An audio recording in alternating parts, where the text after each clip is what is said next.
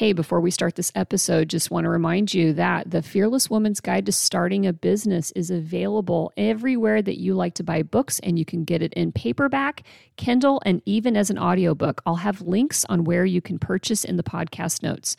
Okay, back onto the show.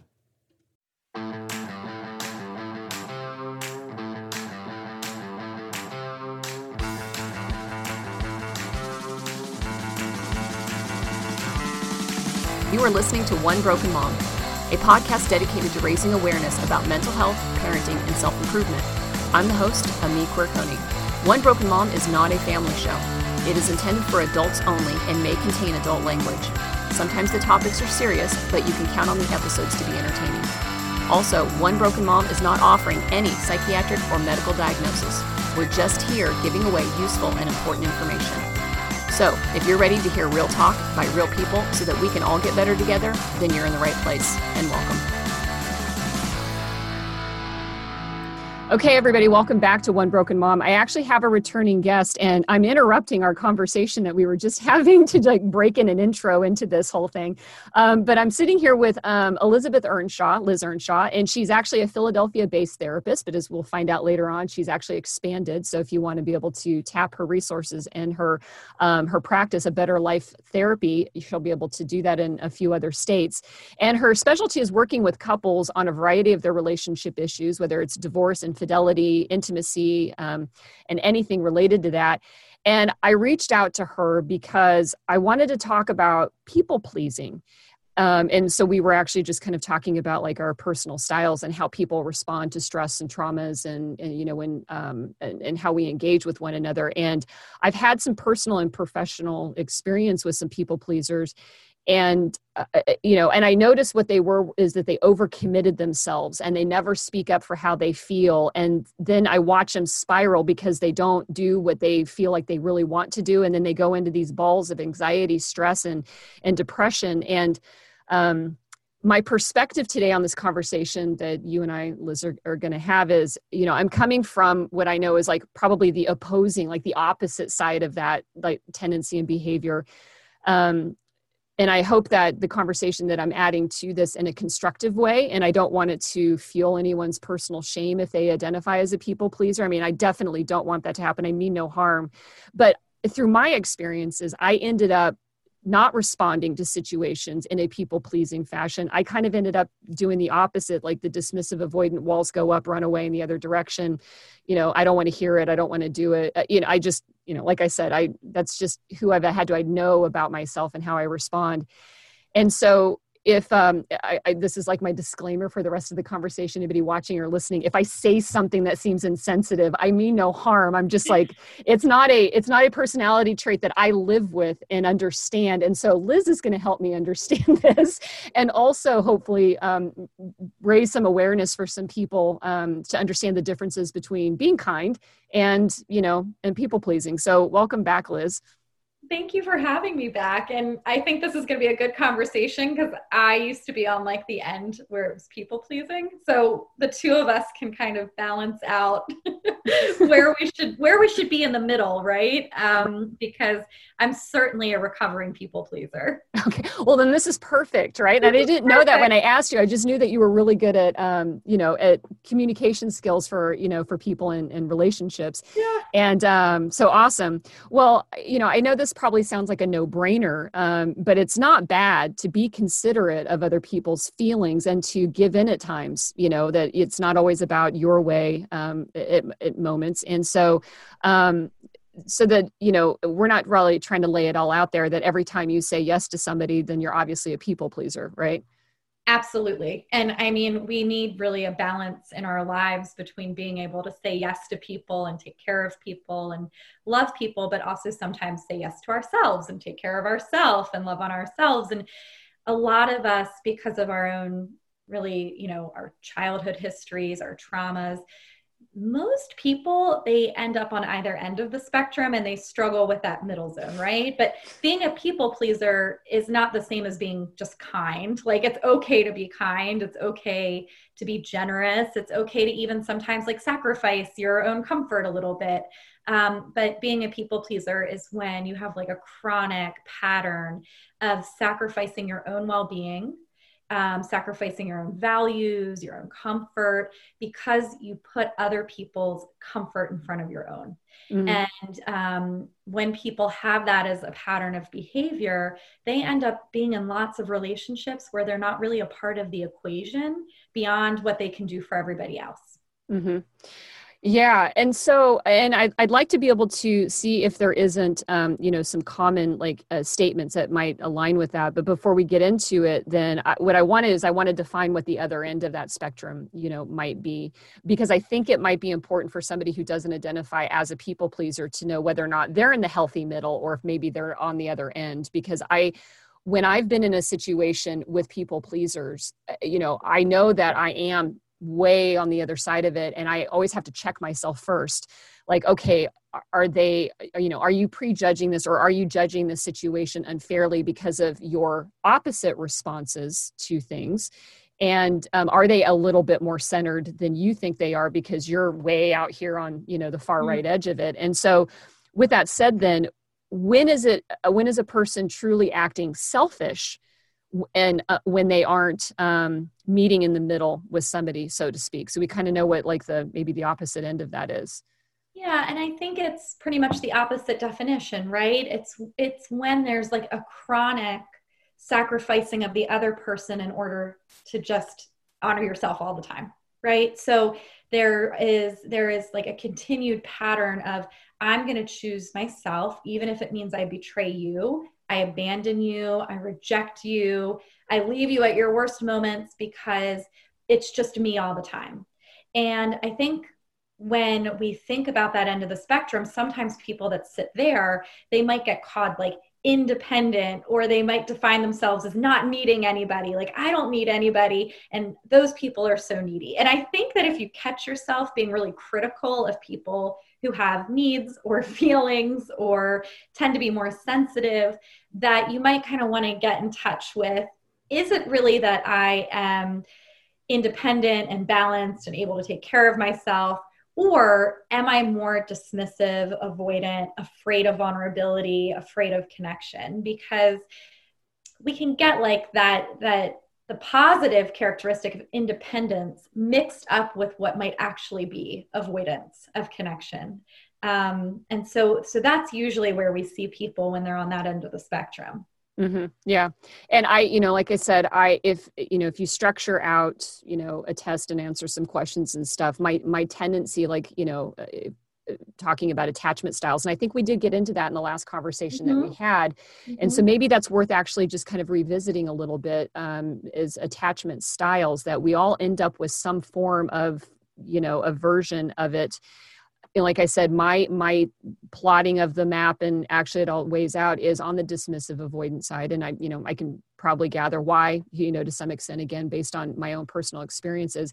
And so it has historically for me personally, and again, this isn't the show about me, um, but what it has done is it has definitely driven me towards relationships, you know, that um, not that I didn't want emotional connections, but it drove me away from female relationships. So mm. I always did want male connection and kind of somehow found myself with men who couldn't do it. So you know funny about that one. Um, but it but that relate that personality part of me made me very leery and unable to have good female connection because there's a lot of emotion sometimes with them. And they were the ones that were like man they're going off the rails. They're getting too needy. They're getting too dramatic. They're getting you know all the two words. Um, that just was like no i'm going to hang out with a bunch of guys and play basketball today. I'm not going to you know do that kind of stuff um, but do a breakdown real quick then of attachment styles that might help us as we kind of lead into the people pleasing, you know, conversation. Yeah. So when we look at people and the way they connect with each other, we find that people have kind of a primary way of engaging in relationships. And the main way, which statistics show the majority of people are. I don't actually believe it. I know. I've seen. I know where you're going, and I don't know. who, knows, who knows who they've tested with this? But they they say, and who knows who they are? But they say that the majority of people are secure, which means that you mostly feel safe in relationships with other people, and so you engage in relationships in that middle zone that I was alluding to earlier, which is that you can be generous, kind, vulnerable, and you can also have boundaries and be independent and take care of yourself. And you're you're in that middle zone. Then there are, you know, some people who grow up feeling like relationships aren't really safe for me to be in. And the way I keep myself safe is I avoid them. So there are avoidance styles of relating, and some people are kind of dismissive avoidant, where it's like, eh, don't want any of that neediness stuff. And some people are more um, disorganized, where they might sometimes like move into the the side where they feel a little bit anxious and get some of that connection, and then they kind of pull back from it again. But that avoidance side is um, wrapping it back into the people pleasing is usually where people like to begin to define themselves as being independent. I'm independent. I don't need anybody. Um, that's you, right? Mm-hmm. I don't need anybody. And part of that is actually a really good characteristic. So I love to talk about things without really pathologizing most of them, right? It's like, good, you should be independent. That's actually a really important thing developmentally to be able to take care of yourself and set boundaries and rely on the self. But when you're really avoidant, you kind of lean into that and you let the other muscles atrophy where you're like i don't need anybody. So what that means is that nobody should need me. And what that means is i shouldn't have to talk about my feelings. And sometimes those people can end up feeling pretty lonely and not really understanding how do i get closer to people but still feel safe? And again attachment styles are all about where do i feel safest in relation to people. On the other end of the spectrum there are people who grow up feeling like the only way to feel safe in a relationship is if there's some sort of dependency need being met. Either the other person has to depend on me or I have to depend on them. And if we are not fused in that way, I'm going to feel super anxious. And we call this an anxious attachment style. So if I don't hear from my partner for a few hours, that that makes me feel really worried that they are breaking up with me. And then all of these you know um, light bulbs go off and flickers go off and you you get really afraid of that. Or if this person doesn't need me like if they want to go on a business trip by themselves then that must mean they don't love me. So that makes me really anxious. And when you're on the anxious side what will happen is that you will try to and i use the word manipulate not in the way that it's usually used um, not to criticize, but you will try to manipulate the situation to get that dependency back right? I some people will threaten i'm going to break up with you or if i don't hear from you in the next hour i guess it means that we're not together anymore. Other people will fawn so they'll say whatever the other person wants to hear so that they stay around oh that's fine if you go on your business meeting by yourself even though you're freaking out inside and it really isn't fine so that's the anxious side of things. People who are anxious tend to be people pleasers mm-hmm. because they really, it is more important to keep the relationship than it is to keep the self. Mm-hmm. And avoidant people, it's more important to keep the self than it is to keep the relationship. Mm-hmm. And so those are the two sides of the spectrum. Mm-hmm. And then in theory, more people are in the middle somewhere. And I'd like to know where those people actually live. I would love to know who they are right right. Now i think in fairness though um, when it comes to attachment theory though is that we we can move even though we have a primary attachment style when we become more self-aware and so you know um, and understanding that you know we are able to adopt and kind of go into that. So it's not like it's a fixed state for us right? Right. It's not fixed. Also just to make things more confusing because you know human beings just love to be confusing and hard to pin down. Um, your attachment style can look different from person to person. Mm-hmm. And so you might have lots of relationships in your life where you've always felt secure in that middle ground and nobody's really totally in the middle, right? But you've always felt mostly like you can navigate them. And then there's one relationship that you notice just makes you feel a lot more anxious.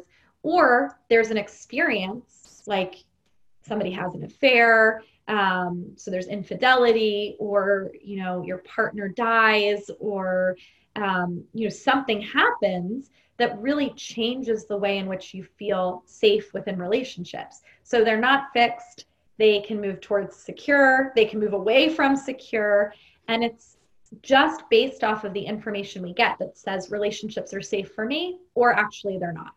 Mm-hmm. Yeah. And, and again, bringing that point up because, you know, like I said, it was really interesting for me to detox from a situation and then really begin to understand again that, that the dismissive avoidant tendencies that I have, and I'll call them tendencies. It's I'm not going to identify myself as a dismissive avoidant because I do understand healthy communication and I'm learning and growing in that way. But I do recognize when that specter pops up, that, that instant, you know, um, safety you know of like oh my god like i'm going to be and for me it's a feeling of feel of being overwhelmed. You know like oh i'm going to get overwhelmed here and i do not want that to happen because I, it sucks. You know I, I hate having to fend off or de, you know deal with that. And so that's the that's the times at which that little trigger will go off and i'll feel that part of me you know that's the part. But for the most part you know it like you know um, you aren't like stuck in one thing. And i think the dismissive avoidance i've always taken we we are probably the most maligned because we're the ones that you know come off in like pop psychology as you know just uncaring or whatever which isn't yeah. true not true. That's not true at all. Yeah. And i feel like with a lot of titles we like to somehow pathologize and say oh, those people pleasers are just needy, weak, da da da, and those dismissive avoidance, they're just cold, and and that's not what it is. It's all about what makes you feel the safest in relation to other people. Mm-hmm. And so, if the thing that is safest to you based off of your experiences and your wiring is that when things are overwhelming, that you pull back, that's all it is. It's not being cold, it's not being mean, it's not being uncaring, it's that you don't feel safe, so you pull back if something's too overwhelming. It, it over it overextends the skills you have in that moment for whatever reason. The same with people pleasing. If you people please it's not because you are wimpy or don't have a backbone or, or whatever but it's that the thing that makes you feel safest in that moment in the relationship is to make everything okay because that's the only way you know how to feel safe in that moment. And so what we hope is that people you know the world would be pretty boring i think if we were all perfectly secure in the middle. Nothing to fight about. the hope is that you get to do what you've learned to do which is to be conscious of it and to decide how do i use this skill as my strength when it's helpful? And then how do i also decide in some moments that you know it's not going to help me right now. Here are some other things i could do or it didn't help me i want to go back and like you were saying before we were talking i want to go back and apologize and say i recognize maybe i was cold and the same with people pleasers. You might have to go back and say i recognize i offered more than i should have and i resent you now and i need to apologize for that. Um, but it's just really wanting to get to a space where you get to decide. Mm-hmm yeah that's a great point and and like i said i, I didn't want to i didn't want us to go you know again talking too much about the one but i think for us to understand one you almost have to understand the opposite or the the other end of it. To me i feel like that that kind of builds that and that framework in there. Um, and so when we let's swing the pendulum and back into that direction of, of people pleasing and you talked about some of the things. If i were to uh, and i actually you know i came with a few uh, comments uh, you know uh, statements that a people pleaser might have. And i don't know if you actually have like um, some of the key things that people do because what i'd like to do is for a listener to sit here and go okay we're going to go through some of these things and we yes no questions to yourself. Is this something that you do? Is this something you don't do? Mm-hmm. and why it classifies as people pleasing. Um, uh, so one is um, agreeing with everybody all the time. People mm-hmm. pleasing or not people pleasing people all the time people yeah. please. Yeah. Yeah. Okay. And so where is that um you know it's it's okay that we're we listen to what everybody has to say but the people pleaser what never ever speaks up and never says that they disagree with anything? Right. So you can hear other the place you'd really want to get to is not agreeing with everything everybody says but understanding everything everybody says right? Like that's a good skill to have is being able to say I can still hold on to my own opinion, but I hear where you're coming from. I don't agree with it, but I hear it, right? Mm-hmm. And so if you find though that every single time you you are talking about something with someone that you easily become convinced every single time like you leave you, you begin it with an opinion and then you leave it and you go oh yeah i get what they're saying and actually that's my opinion now that's that's like a coping survival skill where you believe somewhere deep down inside that if you think differently than this person that they're going to be upset with you or that whatever this person said is more valuable than what you have to say that they know more than you or whatever it is. So we certainly want to be able to be changeable. We want to be able to hear other people's perspectives and potentially sometimes change our opinion. It's not healthy to never change your opinion either but if you're always agreeing then that is people pleasing. And sometimes people will actually always agree for real, like they'll actually have their opinion change. Other people will deep down not agree, but they will so they say pretend. out loud. They pretend they, agree. Yeah. yeah. um, okay, here's another one that I've uh, that I noticed too, which is um, you know feeling responsible for other people's feelings, like not yeah. real, not realizing you aren't responsible for how other people feel. Yeah, yeah, exactly. That is something that comes up with what I talked about when um, the anxious attachment styles are a lot about dependency, right? So there's this sense of I don't know where I end and you begin because for me to feel safe, we have to be like fused. And so there's this belief that if you do something and someone else is upset, that you caused that and that you have to be responsible for fixing it. And also, if someone comes to you upset, you might often believe that you're the one that is going to be able to fix it, even if you had nothing to do with it, right? So you have someone come to you and say, I made a really bad decision yesterday and I lost all my money and I feel terrible about it. And then you all of a sudden feel responsible for making them feel better. Like it's okay to want to be there for them and to say, Oh, let me hear what that's like for you. I'm so sorry. What ideas do you have for fixing this? But when you actually feel the responsibility to change the feeling, that can tend to be people pleasing. Mm-hmm.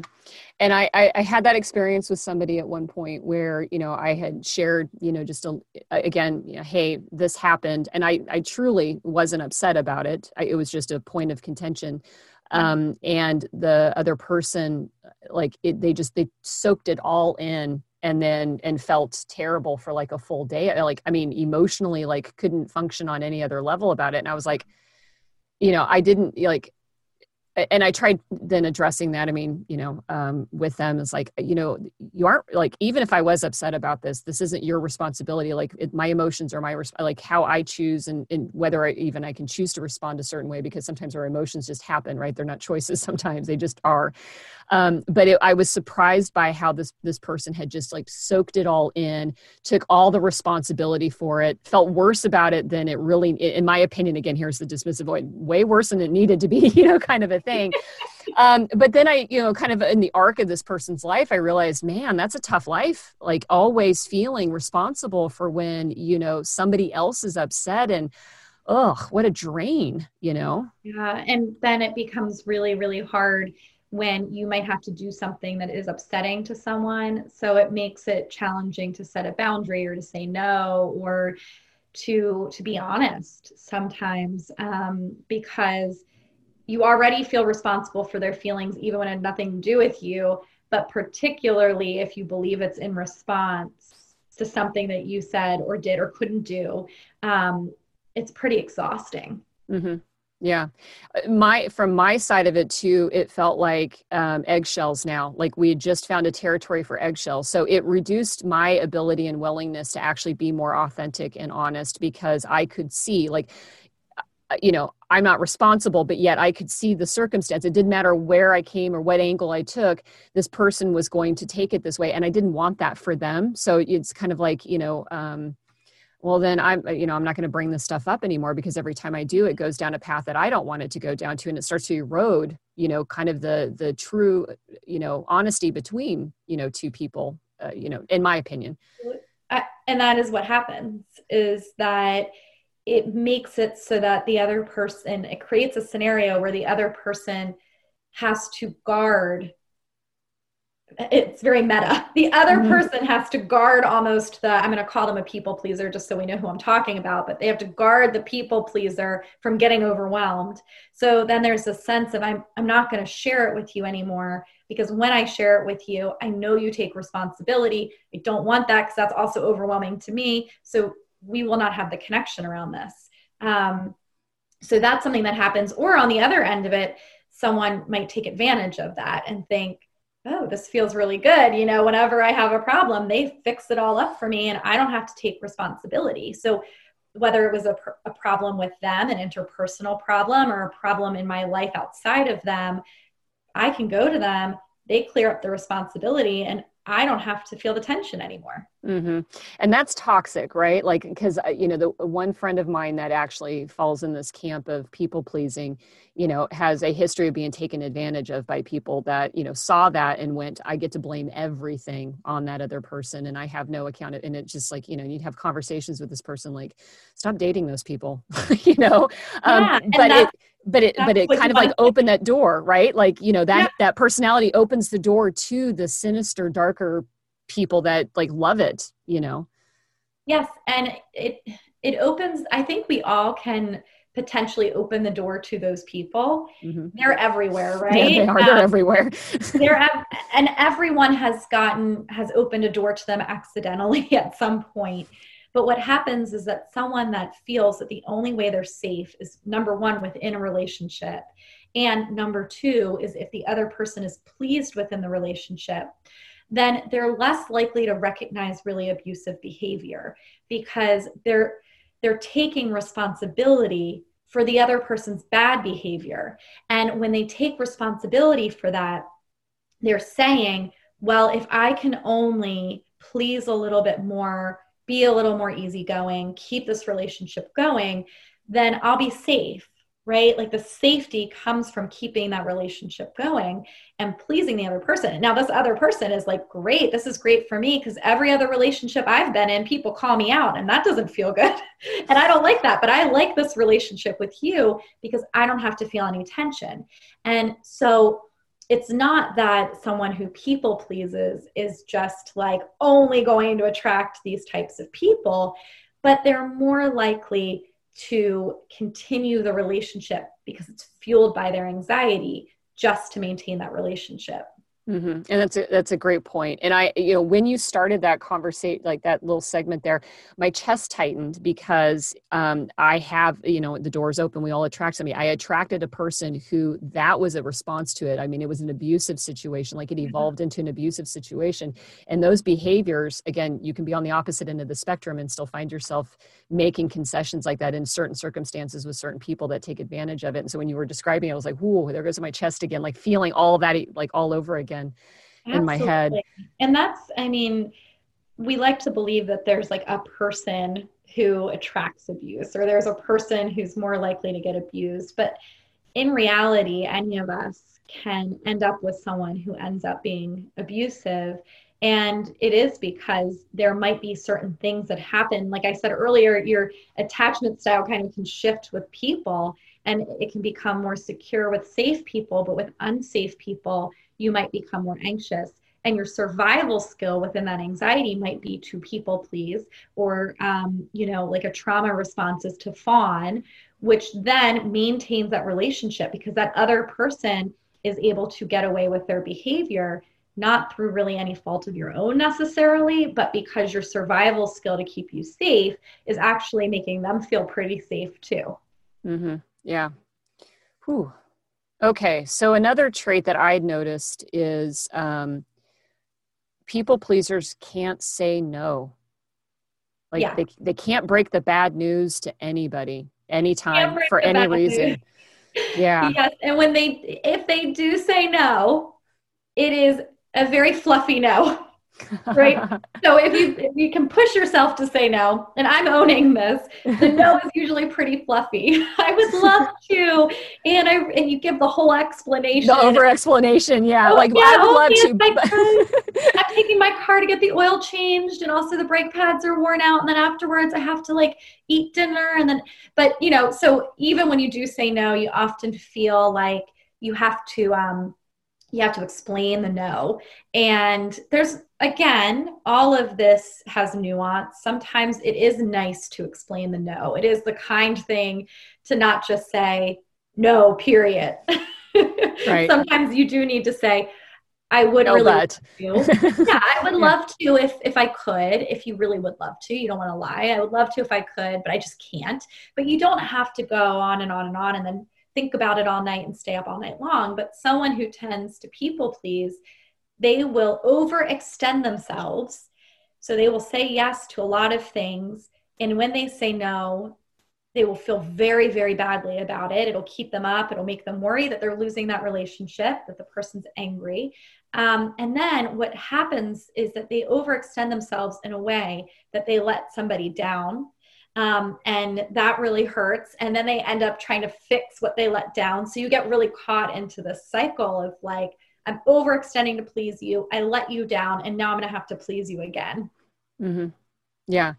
I noticed this um, with a friend that overcommitted like you know overpromised and underdelivered as a result you know just said yes here and yes here and then at some point needed to say no to somebody because you can't actually do everything and uh, you know for for what it did is i like earlier you used the word manipulative but again we char- characterized it not as the sinister form of manipulation yeah. but it is con- it's a controlling and and with this case what i began to realize you know um, with this one particular friend was i couldn't trust them anymore because they said yes to everything and because they couldn't say no that when they said yes to me it was a 50-50 chance that it actually was a no but they didn't know how to tell me the truth.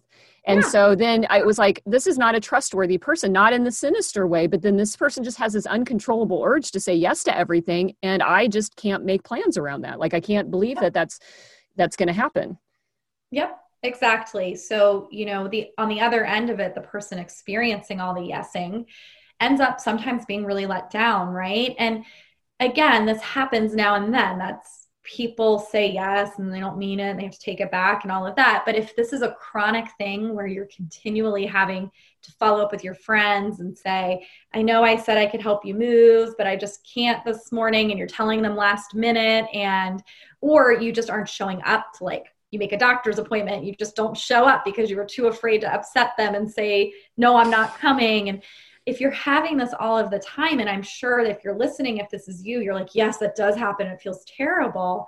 You might really want to think about um, people pleasing and like how this has played a role for you, and that at the end of the day, it often results in not really pleasing at all.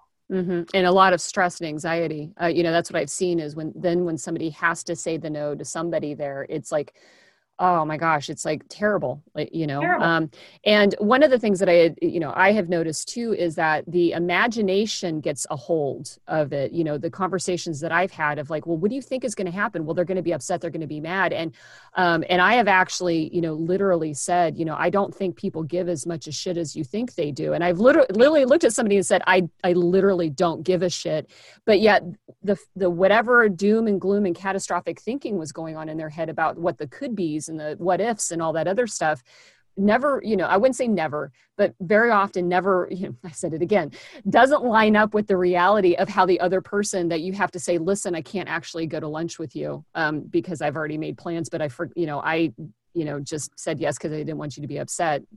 Most of the time the person's like okay cool.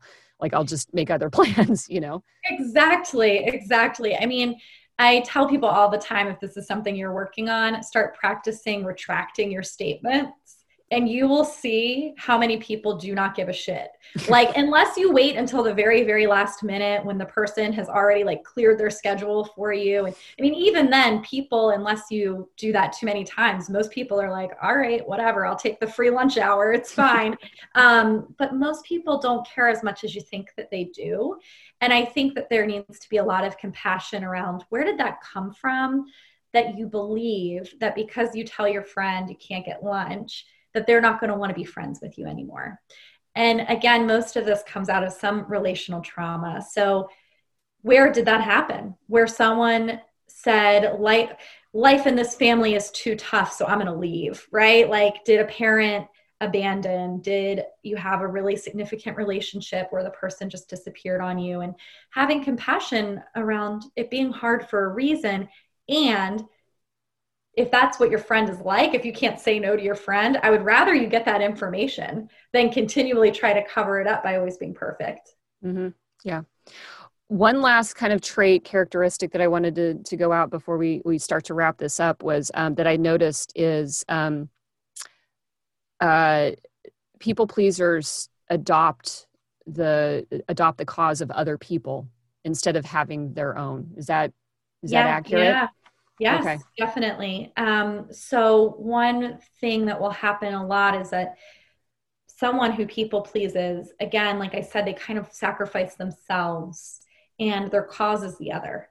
The cause is getting a relationship to work. And so what you do is that you put yourself behind and a lot of people pleasers will lose their own hobbies, will lose their own interests, their own goals because the goals of the other person, the hobbies of the other person, the interests of the other person either become their own or at least become something that they support. And so you could see this in a marriage with one person who, you know, entered the marriage on an upward career trajectory, but they really want to only support their partner. And several years in, the person is like off that track, but their partner is really succeeding and they're no longer doing the hobbies they used to do, but their partner goes off and does the hobbies, but they stay home and take care of a kid or or whatever it is that that needs to be done in order to elevate the other person. Um, and so, yeah, other people's causes, their goals, their interests become more important than your own. Mm-hmm. And so you kind of lose yourself within that. Mm-hmm. Uh, one thing, uh, you know, I kind of have this as the hard question, you know, that people would need to ask themselves because I've seen a lot of self justification. You know, I've sat there kind of with the skeptical eye going, yeah, and it's like no, I'm just a total team player. Like I'm all about like, you mm-hmm. know, I don't need to have my own things. I mean, again, the, you know, I want to say they're kind of the lies that they've people have rehearsed in their heads of why like I'm being kind. I'm just naturally a generous person. I'm just, you know, all of it. And you know, and I sit back there going, man, I feel like, you know, maybe maybe not. Like maybe that's just a you know, you've you've you've been rehearsing the thing that you need to tell yourself to justify doing this um, because maybe there's a benefit somebody's getting out of being a people pleaser which is avoiding loss of contact or whatever it is so how do you how do you um, how do you as a therapist working with somebody who's um, feeling you know the resentment you know, building up in them that they don't feel like mm-hmm. they ever or they have anxiety for example um, I think some people that I know would identify that they have anxiety and depression, but not a people pleasing because they're just a kind, generous, and team player, right? Like they don't connect yeah. the two of those things together. So they come in for one and the other. How do you start to uncork somebody here and start to um, move them? Because that's a scary place. If you've survived that way. Yeah. Right. Exactly. but that's that's where it starts is to be able to say, Yes, you absolutely are all of these things. Just like on the other end, if somebody says, I'm just an independent person, I don't need anybody, um, it wouldn't be to say you're not an independent person, right? Mm-hmm. And it wouldn't be to say to a people pleaser, you're not generous, you're not kind. Actually, that's not true. Someone who says, I'm just an independent person is probably legitimately pretty independent. And someone who says, I think I'm just kind and generous probably is. So, first, I usually meet them where they are you are right. You are very kind and very generous, and probably came out of the womb predisposed to be kind and generous. You probably already had that personality a little bit because some of us just comes out that way. And I'm thinking that there are probably some things that made you build that muscle instead of the other. And I'd really like to talk about what were those things. What made it easier for you to be generous and kind and a team player and flexible than to be independent, boundaried, and assertive. And I'd like to hear what that was. Why is it easier to do those things? And that usually helps people to say, okay, so it's not a bad thing that I'm kind and I'm generous and I'm a team player. I don't have to stop those things. Like, no, you do not have to stop those things ever. You're an important part of the world because of those things but you also have to recognize that there's something there's a reason that you didn't develop the other stuff. And i want to know what that is. And then people open up and they'll say you know when i was younger if i spoke up i would get yelled at. Or uh, you know my mom was really sick when i was little and so i just felt like i had to kind of make it easy on her because everybody in the family was really suffering. And it's like great that makes sense but you missed because of that some developmental things that are going to help you have more satisfying relationships that include you. And so I'm so glad you can do for others with your mom's illness or with your family's abandonment or whatever it is. You learned how to do that and you need to you need to keep it, but you've got to build the muscle that lets you do for yourself.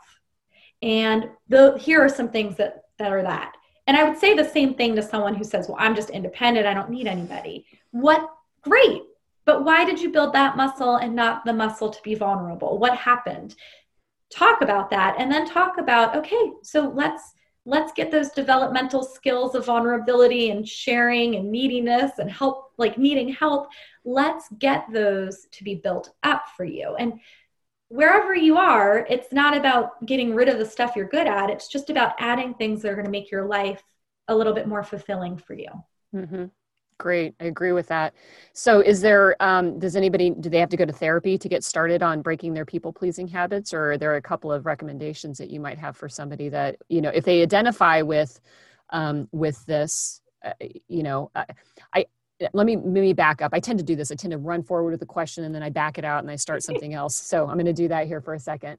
Um, will a people pleaser know deep down they are sacrificing themselves? I mean, will they feel mm. a little hmm. bit of resentment or a little bit of sadness that there's a trapped person inside that isn't coming out? Like, does that? I think so. I mean, I think the issue is if you don't, unless you hear it, and then you start identifying it, right? So even listening to this podcast right now, you start thinking, you know, it is true. I resent a lot of my friends, or it is true I feel anxious all the time saying no, or I constantly have to cancel on people last minute because I overextended, then there might be this part of you that's like, oh, that's that's that discomfort. I will say that therapy is not the only way that once you have that awareness, you can obviously start to notice it happening and you can read books about setting boundaries and assertiveness and even tapping into your own needs. Um, certainly start protecting your time in certain ways, even if that means that you promise yourself every Friday for only 45 minutes, like you say no to everything except the thing you want to do. So anybody asks you at 5 p.m. on Friday to do something, you always say no. Like practice that that time is for your art class or your dance or whatever it is that you like. Um, but therapy, of course, really helps because we are so we are so ourselves that we don't see ourselves a lot, right? And even when I've gone to my therapist, even now when I, I think I'm actually have gotten pretty good at being like, eh, you know, I can tell you if I can do something or not. Um, my therapist will still catch me, right? She'll still say, you know, I hear you're angry at your husband, but like, did you tell him no? did you say, you're not allowed to play drums tonight because I need to do something else? Or did you with a smile on your face say, Oh, go for it, hun, have fun. and I have to get honest with myself and say, Yeah, I don't think I really expressed it. So, seeing a therapist or someone that can say to you, I'm noticing you're unhappy and I'm seeing it be related to that same pattern can help you get in front of yourself where you usually wouldn't see it. Mm-hmm. Now I'm going to ask one last question here too, because we've got two women sitting here on this, um, you know, this discussion, having this conversation here, and um, and maybe uh, you know people see people pleasing as again, um, and, and part of the examples have been you know a woman, you know a wife, you know kind yeah. of deferring to a man, but people pleasers can be men too.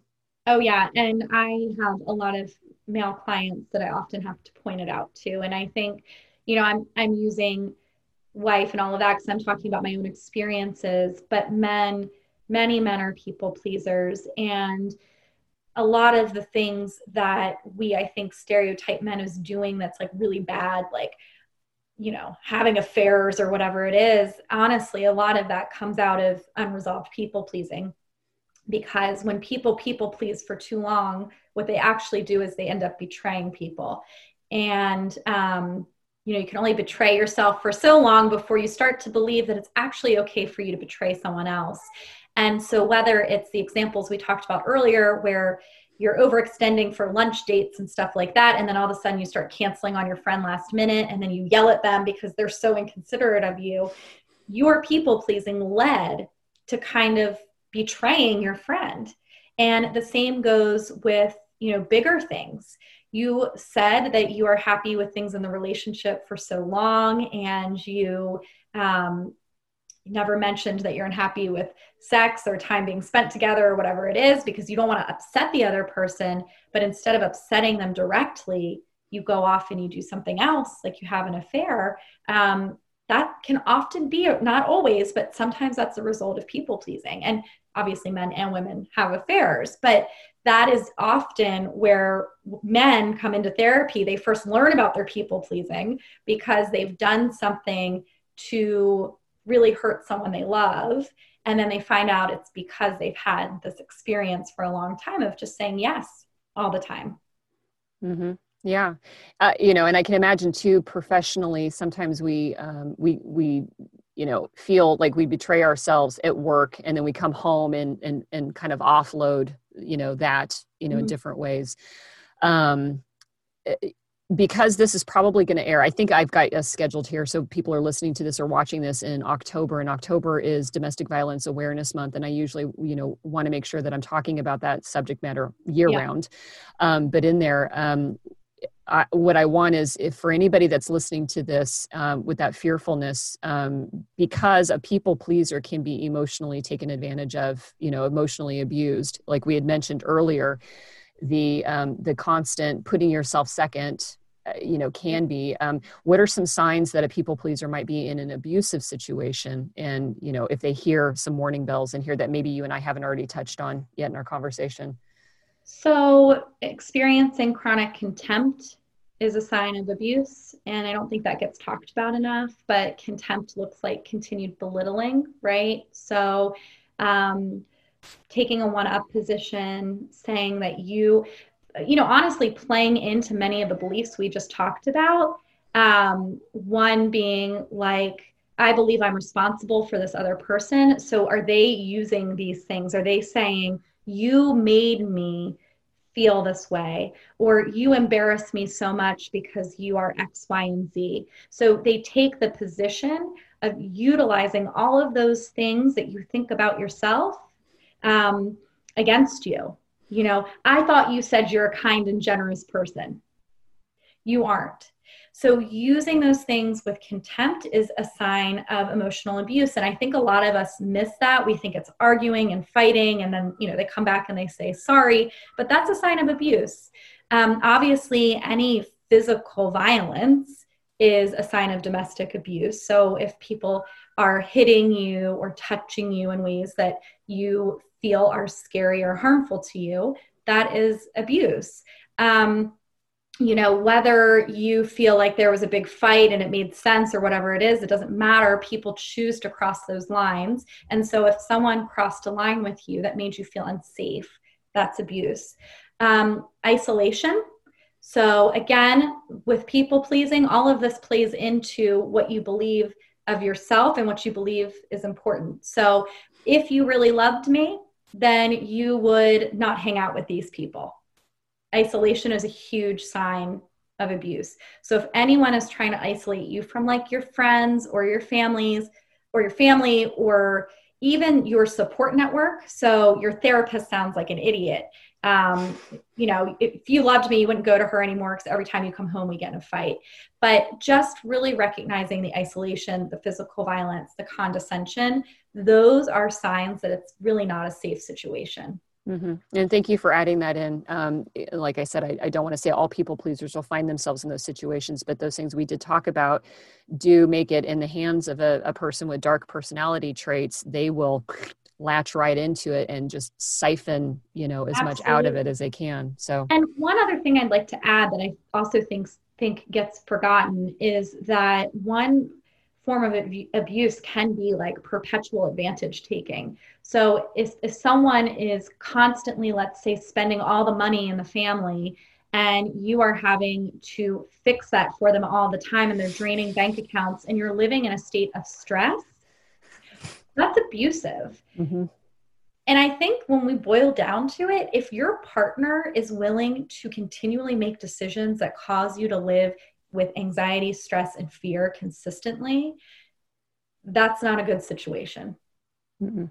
No, thank you for bringing. Yeah, that's again chest tighten trigger trigger mode right there. Um, and you know, we say, can't say this enough. You know, people think of domestic violence as physical violence, but I mean, you know, any bruise, any broken arm I would have ever had would have already been healed by now. But the brain, you know, is injured for yeah. a very long time, and we just cannot under you know we can't talk enough about recognizing what emotional, psychological, and financial abuse looks like in a relationship. Yeah. So thank you for. Yeah for adding that in. Um, okay, so how does everybody find you? We got all these people that are ready to to talk to you about how to cure of themselves of their people pleasing. So where are you? so the easiest place to find me is on Instagram at Liz Listens. If you go there, you can connect with me in lots of different ways, and I share a lot of relationship tips there. Um, with in terms of healthy relating. You can also find me at www.abetterlifetherapy.com that is where all the therapy stuff is. So if you need a therapist and you're in Pennsylvania, New Jersey, or California, we can help you. We have individual therapy and also face to face and office um, availability. And if you want to shoot me an email, you can do it at info at a betterlifetherapy.com and you can find me there. I have a monthly membership program where each month we pick a topic. One of them will eventually be people pleasing, actually, but last month was interdependence, where we talked about the balance between independent quote independent people and quote generous nice people so um, you can also find me through that as well if you're interested in joining every single month we do a different lesson on love and it's an amazing community it's called love lessons 365 Cool. Awesome. And then all the links will be in the podcast notes. So everybody who didn't need to pull over and write that down um, or hit pause or anything like that, you'll be able to grab those. Um, and I love your Instagram account. You know, I love oh, following the, the, you know, your tidbits, your conversations and, you know, engagement with everybody that, you know, pops in a question and stuff. You're always, you know, answering and responding to people there. So it is definitely a cool, I mean, that's a, how I originally found you was I found yeah. this fantastic Instagram account. I was like, yeah, she's smart. That's cool. awesome. Well, Liz, thank you so much for your time today. This was a great conversation. I really appreciated this. Um, um, and so, yeah, I appreciate you and what you do and, and taking the time to chat with us about this. Thank you so much for having me. It's always so fun to talk to you. Cool. Thank you for listening to One Broken Mom. You can find podcast notes on my website at amiquirconi.com, and there I'll provide all links to all of the resources that we mentioned on the episode.